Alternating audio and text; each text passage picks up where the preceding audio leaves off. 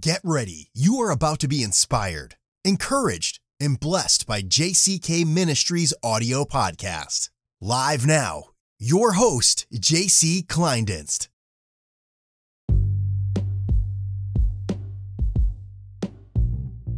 Hello, everyone, and welcome to the first episode of JCK Ministries audio podcast. You know, God really is a good God. I don't know where you are listening to uh, this podcast from or what time of the day it is. I just wish, though, you would repeat this phrase after me God is a good God. God wants to help you. God wants to heal you. God wants to bless you. And God wants to minister to you. God, He is looking at your life, thinking ways in which He can make it better. Friend, all you've got to do is just put your hand in His and watch good things begin to flow. Uh, well, in our scripture reading in Second Corinthians here today, uh, chapter 4, verses 8 through 9, there's a couple of statements in that text that I'm going to pull from and minister to you. Uh, before we get into those verses, I do want to say this. On jckministries.org, on our YouTube page, JCK Ministries, our Facebook, JCK Ministries, you will see that there is a graphic that reveals our next upcoming episode sermons and devotions. So uh, if you have the time, go take a look at that. I want you to see all of the good topics and discussions that you and I are going to be talking about here in the month of February. Uh, but Second Corinthians chapter 4 verses 8 through 9 says this, "We are troubled on every side, yet not distressed. We are perplexed, but not in, despair, in despair, persecuted, but not forsaken. We are cast down, but not destroyed." I want to talk to you on this discussion here today. We might be bruised, but we are not buried. Uh, Chippy the parakeet never saw it coming.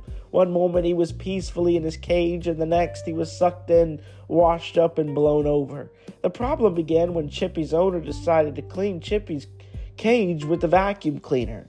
She removed the attachment from the end of the hose, stuck it in the cage, the phone rang, and she turned to pick up the phone. She barely said hello when Chippy got stuck in the va- vacuum. The bird owner put down the phone, turned off the vacuum cleaner, and opened the bag. There was Chippy, still alive but stunned. The bird was covered with dust and dirt. She grabbed him and raced to the bathroom, turned on the faucet, and held Chippy under the running cold water. Then, realizing that Chippy was soaked and freezing, she did what any compassionate bird owner would do. She reached for the hair dryer and blasted the poor pet with hot air. Poor Chippy never knew what hit him. A few days after the trauma, the reporter who had written about the event called to check and see how the bird was recovering. Well, the bird owner replied, Chippy doesn't sing much anymore. He just sits and stares.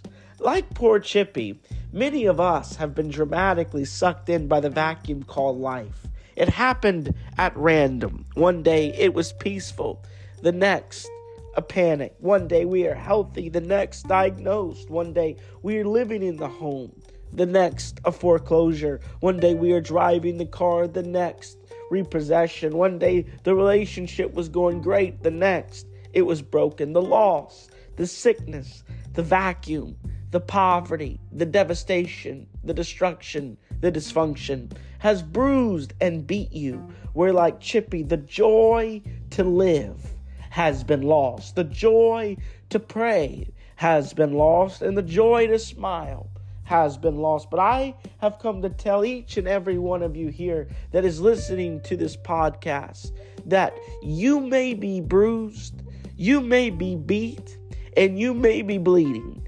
But, dear listener, you are not buried. I believe that a song is going to come back in your soul again. Your hope is going to come back. Your mind is coming back. There is going to be a restoration in your life. You're going to experience a jubilee. You're going to go from paralyzed to praising. I want to tell you, it's not over yet. God can still uplift, God can still renew, God can still restore. Your shattered heart can meet a whole God, and God can do the impossible for you. Jesus said to the shattered and to the broken, Be ye made whole. I want to tell you, listener, you will never leave the presence of Jesus in broken pieces. You will always leave complete, whole, restored, and renewed. The Bible says in our scripture that Paul stated, We are perplexed, but not in despair. The word perplexed means completely baffled, very puzzled, or confused. Paul is saying, We are confused. We are asking why. We have questions. We don't understand. Paul says, We are perplexed, but not in despair. Paul didn't allow his whys to steal his hope. And I want to tell you, don't allow your confusion to write the conclusion. You must still have hope, even though all you have is whys. In other words, you've got to trust the way. You've got to trust the who, even though you don't know the why. We have a who that is greater than the why, and his name is Jesus. You've got to trust in the promises of God. You've got to trust in the word of God. I don't understand why I'm sick, but I am standing on the scripture that emphatically declares, By his stripes I am healed. I don't understand why I'm alone, but I am standing on the promise of the scripture that it says he is a friend that sticketh closer than a brother. Scripture says, looking unto Jesus, who is the author and the finisher of our faith. I want to tell you don't give up, don't walk away, don't give in. You may be cast down, but you're not destroyed. I want to talk to each and every listener here today. You've got to keep the dream alive, keep the prayer life alive, keep uh, the ministry alive. God is going to breathe on your ministry again. God is going to breathe on your youth group again. God is going to breathe on your church again. It's not past recovery. The hopeless and the lifeless can breathe again. We know the beautiful imagery of Christ hanging on the cross with blood dripping and some mm. crying where others were mocking. He ushered out a statement in his pain filled position It is finished. And I can imagine the devil. He began to rejoice in the chambers of hell. He thought he had won. The case is closed. Yet the Lord's statement was not one of defeat, but of prophetic fulfillment. Because in Genesis 13, excuse me, Genesis 3:15, it says of this powerful promise that he will crush your head and you will strike his heel. This verse is saying that Jesus at Calvary will crush the devil's head, but endure great pain at the cross. His heel will be bruised. And let me say here, some of, some of you might feel like you've been bruised by the past, bruised by addiction, bruised by relationships, bruised by the lies of enemy, enemies, bruised by the effects of sin, bruised by debt, bruised by financial woes.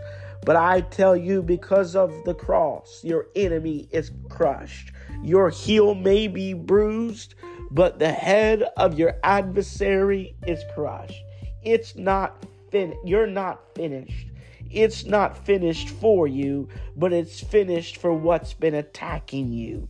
I wish you declare here today, I might be bruised, but I'm not buried. I pray this word here today has been a word of encouragement, a word of hope, a word of inspiration because we truly believe at JCK Ministries that God has good prepared for you. Oh, please tune in to the next upcoming podcast. Follow us at JCK Ministries, and we are going to do everything in our power through the word of the Lord to uplift you in this thing called life. God bless you.